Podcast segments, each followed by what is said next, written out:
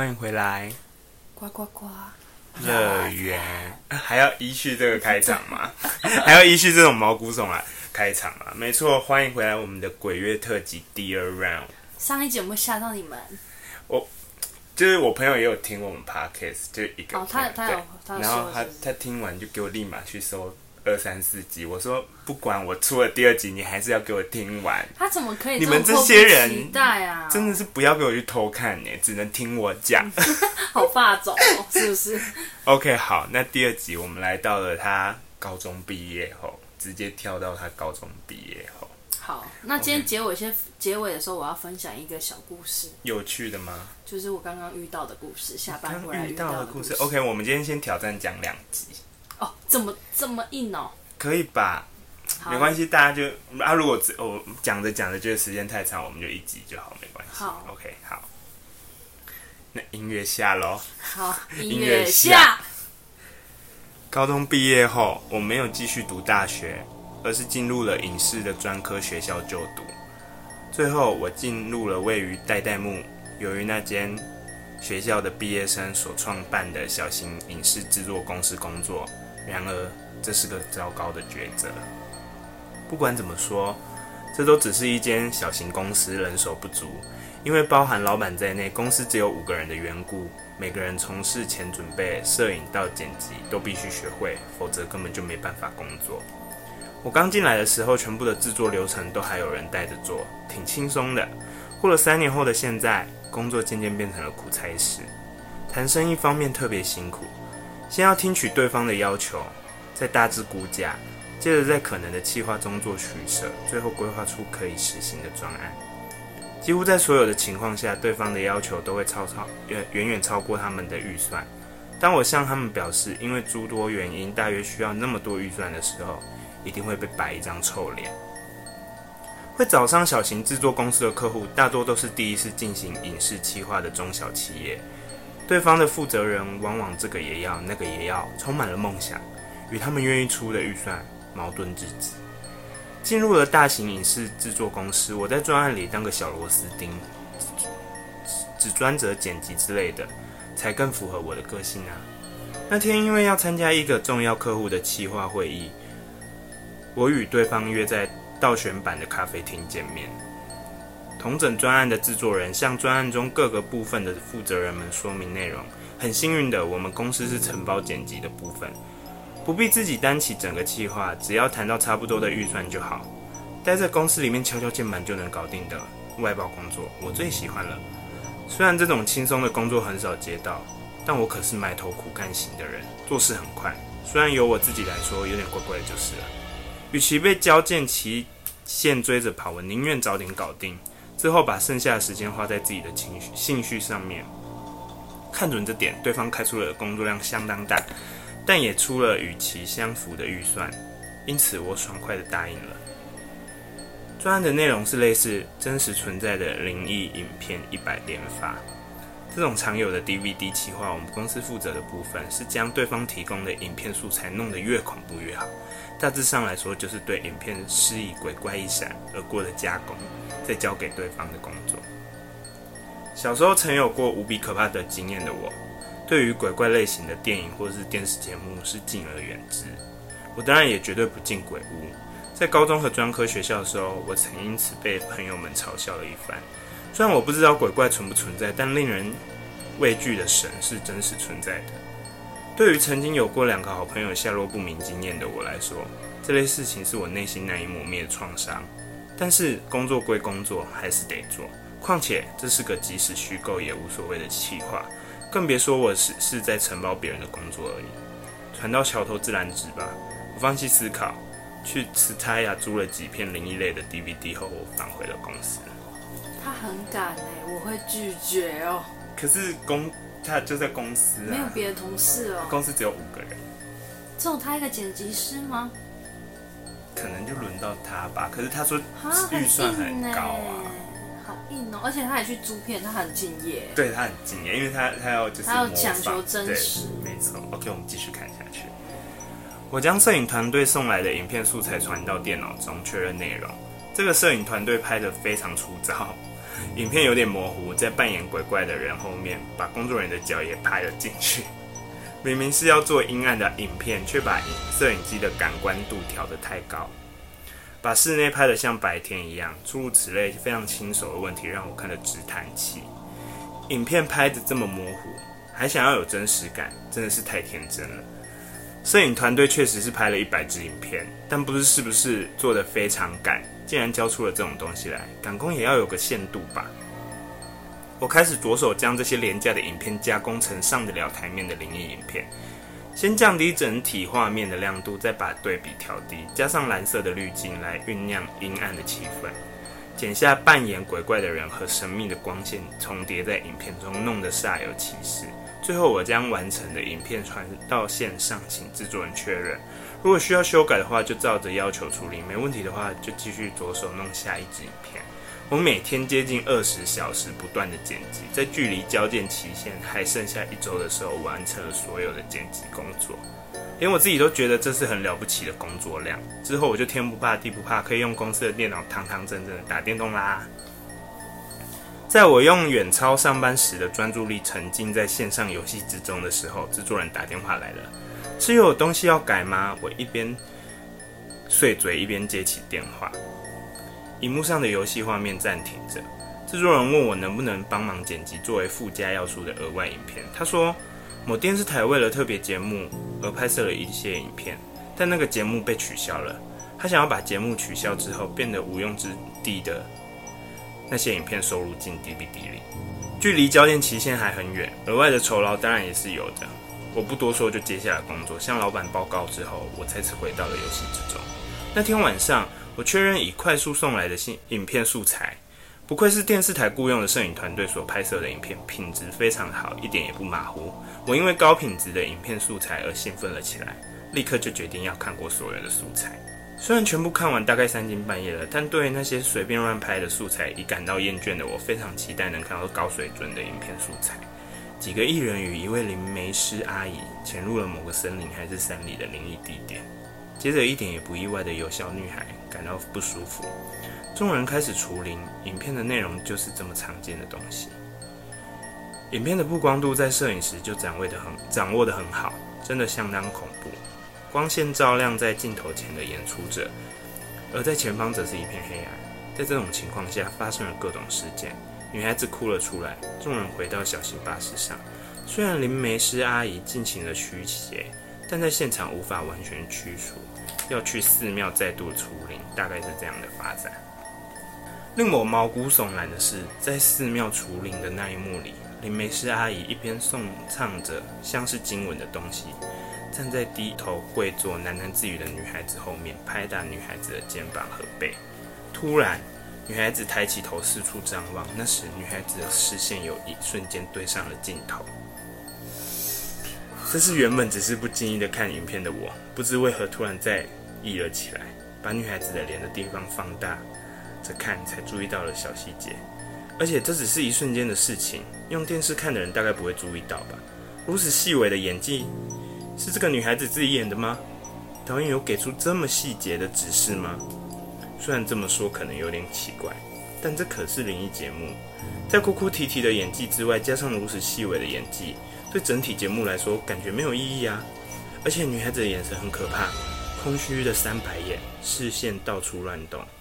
他的视线有一瞬间对上了镜头，放大画面看到那一幕时，我整个人起了鸡皮疙瘩，我还不小心叫出了声音，感到不好意思。当我看了看四周，发现只有自己一个人在公司里面的时候，才安心了下来。但在同时，我也感到有些寒意，就决定今天先回家了。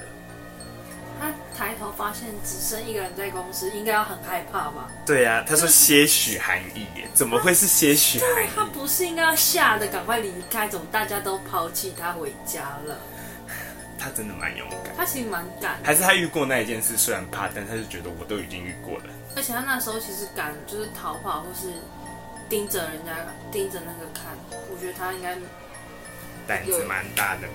对啊，有训练的啦。你是说在山上的时候吗？确定山上不是因为软脚吗？可是你怎么、哦？你说他下一次又在？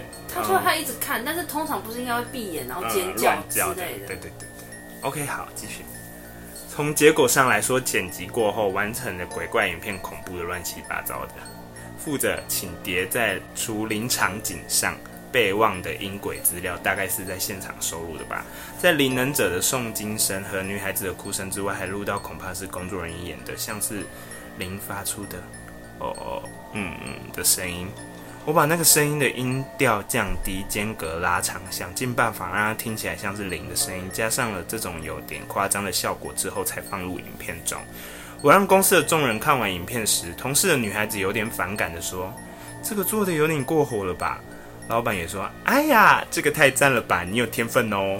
是众人挂保证的自信之作。制作人也很高兴，确认过成品后，他很兴奋的打了电话来，他说要办庆功宴，结果我被他带去了一间即使活到这把年纪也从来没踏足过的高级俱乐部。就是惊点就对啊啦，酒店吧，日本啊，日本上爱啊，酒店来。好了，看起来还很兴奋的制作人直夸鬼怪影片的成果，我的心情也好了起来。原本的影片就拍得很好的缘故，所以做起来很轻松啦。我这么自谦，被周围的女孩子捧上天的我，色眯眯的享受着。他算老实，他还蛮老实，以自传来说。对，在回程的计程车上，我问起自己有点在意的事情：为什么那么棒的影片，至今为止都被束之高阁呢？制作人说，这就是他厉害的地方。他得意的开始解释，那段影片是几年前拍摄的，拍影片的公司因为收掉了，而他成功的拿到了因为版权问题而在电视台一直沉睡着的这段影片。对于自己能用低价拿到那段秘藏影片，他感到相当自豪。因为大成功的关系，心情正好的制作人帮我付了到家的计程车费，就先在饭店前下了车。客人，你是电视台的人吗？剩下我一人时，计程车司机向我搭话：真好啊，能看到女明星之类的吧？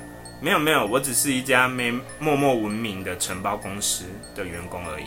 哦，你做的是什么样的工作啊？这次是预先拍好的影片，加上恐怖感的润饰工作用。恐怖感是刑事剧之类的吗？不是，是灵异节目哟，鬼怪类型的啊。灵异节目啊，恐怖的东西我不行呢，我也不行，平时的我才不会看那种节目呢。不过人家不是都说做这种工作的话，灵会聚集过来吗？怪谈故事之类的也都这样演了。喂，不要讲那么恐怖的事情啊，我真的会怕啦。不过还真是厉害，原来你是这种专业人士，擅长用电脑的人，只要靠这个就可以吃饭了，真了不起啊！大概就是这样啦。我敷衍的说着客套话的同时，心中在意着方才灵会聚集过来的那一番话。你知道吗？你现在讲什么都觉得他转过来就是那个山上那个红。你是说司机吗？其实我在看那一段，我想说司机干嘛突然讲话，就疑心病开始大发作。对，司机该不会转过来就是那个脸吧？我会吓尿欸。没有，司机就是在闲聊。OK 了。就是我们很正常的闲聊司机，好可怕。对，结果 DVD 平安无事的发售了，而且还相当畅销的样子。我上网确认 DVD 在亚马逊上排名多少，结果有点惨淡，但有被Tsutaya放在推荐专区的样子。因为成功达成了预期的销售量，我收到了好几次从制作人那边来的联络，说是今后也多多指教。这个专案就这样结束了。在亚马逊上看着作品详细介绍的时候，我注意到演出者的项目谁的名字都没有写。在这种实录类型的 DVD 中，能称得上是演出者的人，就只有在最后的那一段附加影片里出场的集会艺人和灵能者阿姨了。虽然我觉得这不是特别需要在意的地方，只不过负责演被灵附身角色的女孩子木崎美嘉，她的演技实在是很逼真啊，希望至少能把木崎小姐的名字给写上去啊。虽然我觉得这不是特别需要在意的事情，只不过负责演被灵附身的 ，OK， 我重复念了。你刚刚被那个咚咚咚吓到。对，大家不知道有没有听到我们工作室突然发出一个奇怪的声音。继续，当然我并没有这么决定，我并没有决定这么做的权利，只是在心中有点疙瘩，就这样算了。不管是木崎小姐，还是那个灵能者，还是其他的演出者。在那事之前，我从来都没听说过。虽然我感觉这单纯只是因为他们不红而已，在网络上搜寻也只能找到木崎小姐直到几年前为止的活动资讯。这几年之间，不管是哪个演出者都没有在做任何的演艺工作了。如果是这样的话，把名字写上去不就更没有问题了吗？几天后，当我再次确认亚马逊排名的时候，排名稍微往上升了，而且也有人贴了评论，但很遗憾的是低星数的评论。评论内容写着：“消费已经过世的人实在太不可取了，令人不爽。”已经过世的人，到底是在说谁啊？01类影片的鬼怪，当然是已经过世的人啊。但要这么说的话，在其他的灵异作品中也是这样啊。特地给这个作品留下这种评论，是因为其中某个演出者已经过世了吗？我再度上网搜寻了一次，关于那些艺人的资讯只能找到一点点，没办法得知他们的现状。当我以灵能者的姓名搜寻时，找到了他的官方部落格，最后的更新不意外在数年前，标题为公告，内容是自称女儿的人所写的，内容是家母伊贺野德子于日前过世，在此向对家母至今的活动大力协助的各位致上诚挚的感谢。死了，到底是什么时候？他的死因是生病吗？事故？和灵有关吗？这是骗人的吧？冷汗从发际之间流过，我的心跳逐渐加速。冷静一点，这完全不是不相干的事情，这只是偶然，只是常有的事情而已。我的不安一涌而上，思考开始失控。在我不断的告诉自己冷静冷静的同时，我拼命的调整呼吸。我浏览起了部落格，上面没有什么重要的情报。在最后的更新的前几天，还有贴着演讲的通知。这么说来，他是突然过世的吗？我回到了最后的附文之中，往下拉回回音的区域。在数量相当多的充满遗憾的回音中，有着美嘉也失踪了这样的回音。回音是在附文贴出数日之后贴上来的。真的假的？不禁如此脱口而出的我，一时之间没了意识。正确来说，只是脑袋一片空白而已。当我回过神的时候，公司里又只剩下我一个人了。因为这实在是已经无法当成玩笑看了，我打电话给制作人，电话很快的接通后，我将灵能者已经过世艺人女孩子也行踪不明的事情告诉了他。制作人挣扎了一声，陷入了短暂的沉默。接着他感到很麻烦的说：“啊”了一声，说：“这都不知道几年前的事情了，不用在意，没关系啦。”不，不是那个问题吧？这很不妙吧？一点也不会不妙啦，在意的话就输咯。卖那种东西没问题吗？没问题啦，你说的事情我也会向电视台的人问问看啦。你也太错了吧。制作人通常这电影里面他就会第一个死哦。制作人完全就是想推脱的样子。制作人批评耶，他随便敷衍我之后丢下一句：“那么之后的工作也拜托你啦”，就挂了电话。正是我想太多了嘛。虽然制作人说不用担心，让我的心情稍微轻松了一点，但心头还是有一种被一块大石头给压着的感觉。制作人肯定有看过剪辑前的影片素材，但是他应该没有仔细到把除灵场景放大来看，那个异样的真实感，难道不是这一切都是真实的证据吗？再加上虽然在完成版中删除掉了，但那时木崎小姐的视线难道不是对上的镜头直直的看着我吗？寒意一涌而上，全身的战力无法停止。这种感觉在那一次之后就不曾有过了。没问题的，不要在意，你想太多了，什么都不会发生的。现在不是什么都还没有发生吗？我拼命的告诉自己，我不想待在公司了，我想去人多的地方。离开公司，我开始往涩谷的方向走去。开始染上暮色的街道还很明亮，稍微消弱了我的不安，然而隐隐约约的焦躁促使我往前走去。不知道是不是工作过度的关系，我感到肩头有点沉重。该去个舒压按摩店吗？到达涩谷之后也没什么事情可做，我一时之间只是来来回回的走着，肩膀好重，特别是右肩，感觉像是凝固了一样。回过神来的时候，发现自己已经回到了代代木公园。带着狗的老人正在散步，情侣和学生们很快乐的聊天着，也能看到坐在长椅上喝着 one cup 的上班族。眼前是一副司空见惯的景色。你！当我与带着狗的老人擦身而过的时候，他向我搭话：“你没事吧？”我望向老人，问他什么东西没事。老人看着我的肩膀，我往右肩一看，衬衫上沾着泥土，有相当多的泥土紧紧粘在右肩的衣服上。虽然我感到困惑，不过原来如此，难怪肩膀很沉重。我把泥巴从衣服上拍掉。然而当我看到留在衬衫上的污渍时，起了一身鸡皮疙瘩。衬衫的肩膀上留着四条细长的污渍，细长的污渍由厚到浅，逐渐变宽。这个不是手的形状吗？不管怎么看，都像是从后面抓住肩膀的形状。影巴竟然用这种形状站了上来，我感到很想吐。从屋子上飘来一股让人生厌的味道。你呀，请去参拜一下了吧。你的表情很奇怪哦，脸色也很差。老人这样说完，就带着狗离开了。代代木八方宫就在附近。当我望向老人的背影时，一个红色的玉手正挂在他的腰际。为了以防万一，还是去参拜一下吧。也想拿一个玉手，肩头还是一样沉重。心中的不安开始复苏，我的后脑勺像是有人撞钟一样咚咚咚的响着，好可怕！我在开始逐渐变暗的路上加快脚步，前往代代木八幡宫。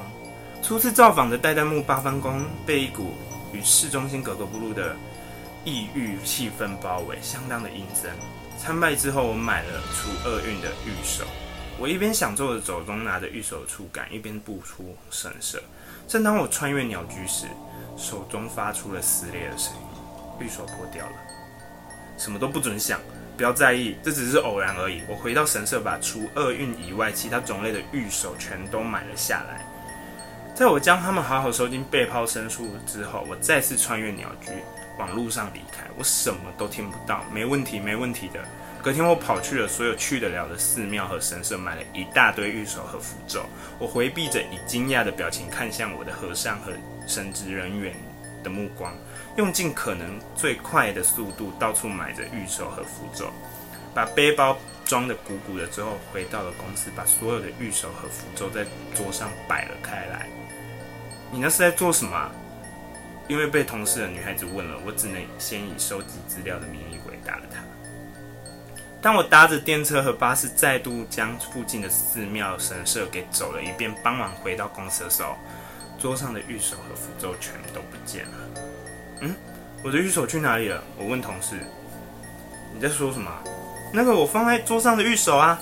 啊，你是说刚刚的那些吗？话说你又跑去买了哦？我需要很多啊，所以在这里的玉手去哪里了？什么去哪里了？我没有碰啊，是收到抽屉里面了吧？我打开抽屉，什么都没有。不要开玩笑了啦！我抓住同事的椅子，摇他的椅背。面对着电脑的同事转向我说：“别闹了，我什么都没做，是不是老板？是说前辈，那个是什么啊？”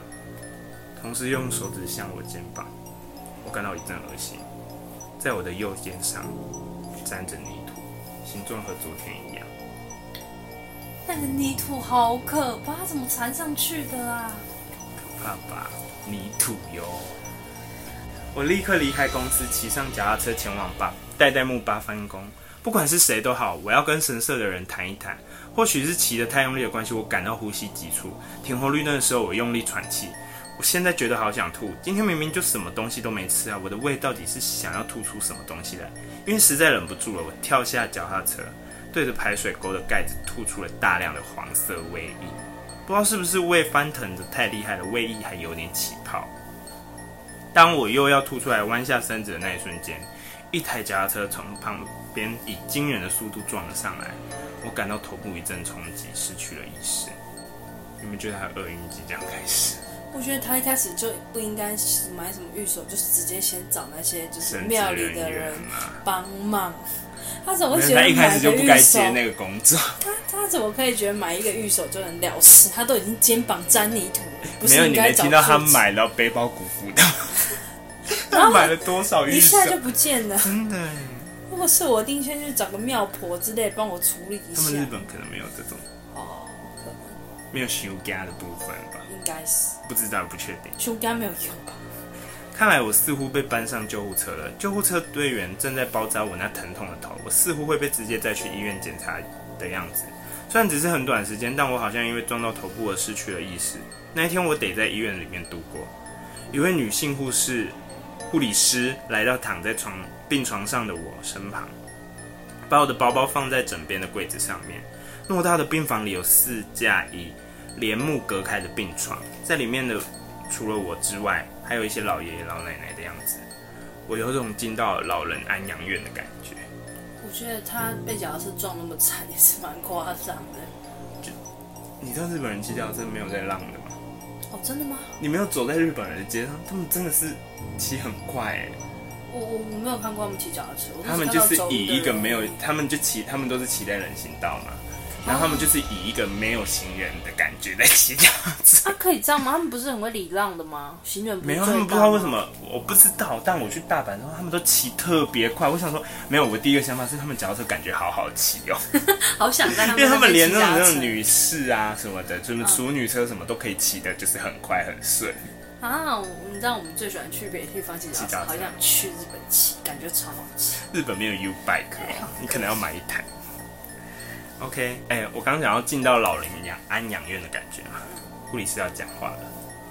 那个护理师一副欲言又止的样子，但接着他就这样走掉了，是不是很讨厌？最讨厌人家这样子。你有话可以直接讲，什么意思？该不会我有泥土了吧？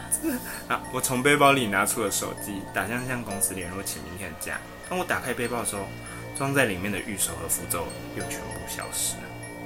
因为周围的爷爷奶奶似乎都在睡觉，我用很小声的音量打完给公司的电话之后，打给了家里。我很想听到母亲的声音，妈，你还记得我小时候遭到神隐的事情吗？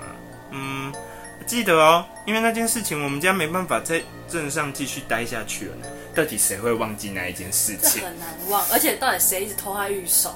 好，我们不要再吐槽。那个我最近有点怪怪的，怎么了？你进山了吗？没有，我没有进山啦。什么？你是哪里怪怪的啦？嗯，该说是状况不太好嘛，我有点不知道该说什么。我实在没办法向他说自己可能被某种东西给缠上了。肩膀可以种花了，泥土培养土。不管如此，你有空就回个家吧，你父亲也会很高兴的啊。知道了，我这么说完就挂了电话。我看了手机荧幕显示的时刻是晚上8点，因为检查时花了很多时间等待，现在已经完全入夜了。今天也只能睡了，明天就早早出院，再去寺庙或神社吧。这时，从隔壁病床传来了叽嘎的声音，好烦哦！他偏偏这时候去一个最不该去的地方。是我不小心吵醒了隔壁的爷爷吗？真是不好意思，我心中默念，把手机收到了枕头底下。隔壁又传来叽嘎的声音，我闭上眼睛试着入睡，但怎么样都睡不着。隔壁病床传来了叽嘎叽嘎的声音，是爷爷打算去上厕所吗？叽嘎叽嘎。咔咔咔，病床发出的声音越来越大了，这是怎么回事啊？当我这么想着的时候，在我和爷爷对面的病床也开始发出了叽嘎的声音。大家都叫小姐是不是？叽嘎，到底谁叫这是叽嘎？就那个病床在移动，可能快速移动就会。该不会更旁边的病床也要开始了吧？当我这么想的时候，那台病床发出了咔嗒咔嗒咔嗒的声音，巨大声响，摇晃了起来。除了我正躺着的病床以外，其他3台病床开始以猛烈的幅度摇动了起来。爷爷奶奶还好吗？不会装睡，真的赶快装睡。他直接摇起来，没有，接下来让他没办法装睡。他有想过爷爷奶奶不想做摇椅吗？其他3台病床开始以猛烈的幅度摇动了起来，或是说开始狂暴的乱动着。乱动的是爷爷奶奶们吗？还是说是病床本身呢？我想到了一半，整个房间发出了巨大的轰音，开始摇晃，好像是大地震。帘幕摇晃着，点滴也倒下了。我的右肩像是被人给全力抓住一般的疼痛。在我以左手压住右肩的时候，我找寻着紧急铃。除了房间摇晃所发出的声音之外，还有一股像是某人在低语一般的低沉声音。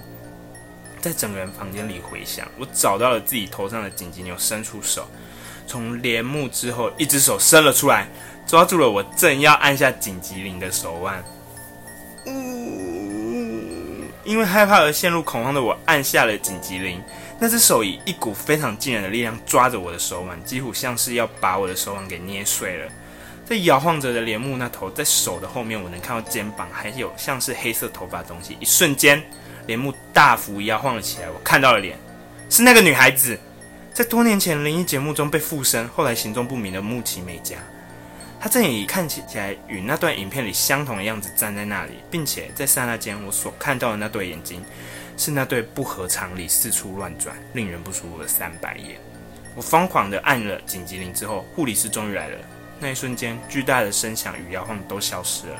仿佛什么事情没有发生过的，寂寞的回归到夜晚的医院之中。他的运气堪忧哎，真的好，最后一段完了。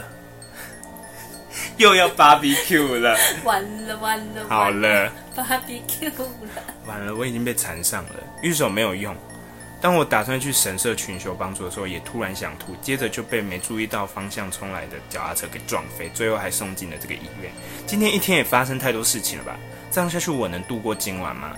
肯定是没办法啊！在接下来又发生什么事之前，我有办法先睡着吗？看到全身颤抖的我，护理师很担心的问：“那个，你还好吗？”对着住院患者问：“你还好吗？”这真的是太奇妙了。背包看起来空空的，所以我看了一下。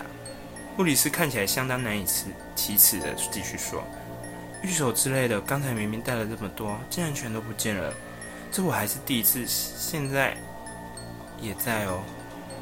啊，对不起，明明不能说这些话的。你说现在也在，你看得到吗？”护理师微微点头。从以前就是这样了，您的这个看得特别清楚呢。你不怕吗？我很害怕啊，非常害怕。他正在窗户外头呢，我没有向窗外看去的勇气，但是我很担心，再这样下去，不做点什么的话，你会很不妙的。你说做点什么，办得到吗？拜托你了，请帮我做点什么吧。我忍不住开始拜托他，不知道对方能不能现在来，但是我认识一个能处理的人，我帮你联络看看吧。拜托你了，希望对方能现在就来。今天我也有试着去神社，结果就突然被撞了。我知道了，请你稍等一下。护理师人很好哎、欸。对，我真的没办法启齿，就是因为你明明知道那些一定会听到，你还要跟他讲说你看得到。对、啊，而且他就在窗外看着你耶。对、啊。OK， 我们第二集就到这里。这样聊着聊着，好像没办法讲第三集了。我好害怕，现在几分了？我看一下。我们现在已经半小时了，差不多了啦，再讲下去就要1个小时。那我来接着讲我今天遇到的事情。Okay， 好。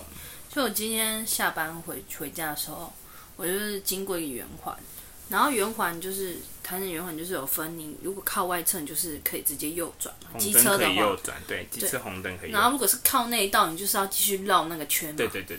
然后呢，就有一个阿嬷，就是她从内圈想要切到外圈，她就先撞了一下我的屁股，我就超不爽的，因为我今天一整路都被一些阿姨。摩托车吗？摩托车。啊，你没翻掉？他就轻轻的撞，就是我今天被他说骑着很慢，油门好像坏掉的阿姨已经用到有点不耐烦，然后那阿嬷就撞了我一下，就亲到我屁股，然后我就很凶的回瞪，我想说他到底在干嘛？我怎么可能停在那边？而且那时候是红灯，所以那一圈也不能移动的，我就只是停在那边一阵子，至少有5分，也没有那么夸张啊，就1分钟左右。然后那阿嬷撞上去就是很莫名，她不知道打哪来的。然后我就回头瞪他，然后他就笑着一副就是嘿嘿这样子，什么意思？笑屁哦，就是有点说感到抱歉，但是他一副就是好像刚考到驾照的样子，好可怕，离他远一点。然后我就想说他要过去，我就往前挪了一点，让他可以到外侧。结果他一骑到外侧2秒，他就跟人家擦撞，他就倒在那边了。好可怕！我就听到，然后我就看到他，因为他有点算是摔的，他怎么会想要从内？而且他是从最内的地方切，就撞了我了嘛，对，然后再往外。所以那时候是停红灯，而且对停红灯，而且他往外切的时候，就是还摇摇晃晃的。然后我就想说，这个阿嬷自己骑也会跌倒吧？他有没有怎样？他没有。然后重点是，他就是有一个正常想要右转的人，可能骑得比较快，因为那时候停很久了嘛，没有人嘛，所以他只是轻轻插到他的龙头。可是因为那阿嬷就像刚摇摇晃晃，所以对摇摇晃晃，所以他马上就跌倒这样，然后那个人就马上跑回来。结果就前面有一个就是经常遇见的一个，我每次回去都看到他一个阿伯就有来扶，然后刚好他倒的时候，那个路口旁边有一个路人，就是他直接在那个路人面前就摔倒这样子，所以就总共有3个人要帮他。我本来想帮他啦，但是我就是看他撞了你，不是因为太多人过去了，就不用了，好像就不需要我了。然后我想说，哦，好算了，所以就这样。我那时候我只能说那阿姨真的很可怕。所以阿嬷没事吧？应该是擦伤啦，因为他有点像是被人家撞到龙头，他缓缓的倒下的感觉。但是倒下的时候车子就是很大声，还是大家都傻眼，你知道吗？阿嬷不要乱骑车啦。然后大家就傻眼，然后结果我就骑往我继续往我家，就离开那个圆环。马上就看到前面有一个汽车撞到一个摩托车。怎样？大家农历七月就是行车行小心，然后玩水也小心，爬山也小心。最后只是那个阿伯要不要重考驾照？有些老人都没有驾照啊。我觉得那女生应该蛮惨的，因为撞到老人很危险。反正就这样，我就莫名其妙被亲了一下屁股，但是他又跌倒，我也不好意思，觉得很生气怎样子。是没错。OK， 大家，我们下礼拜再来聊第三集。欸，今天很多简介的地方欸。你完蛋了啦你！欸，你都上一部几乎没怎么讲。他上一部就说：“哎，我开头跟片尾听完了，啊，你中间帮我听一下有没有怪怪的？”我不敢听中间。什么意思？我只帮他开头跟结尾那些，就是有讲到然后比较多的地方剪掉。哦，中间就是快转。OK， 我尽量就是好好念，不要让你一直剪，好吗？好。但有时候还是会吃螺丝，没办法。好，今天就到这里。OK， 大家拜拜，祝大家万事平安。大家期待下一集哦。不要再给我偷看了。好，拜拜。拜拜。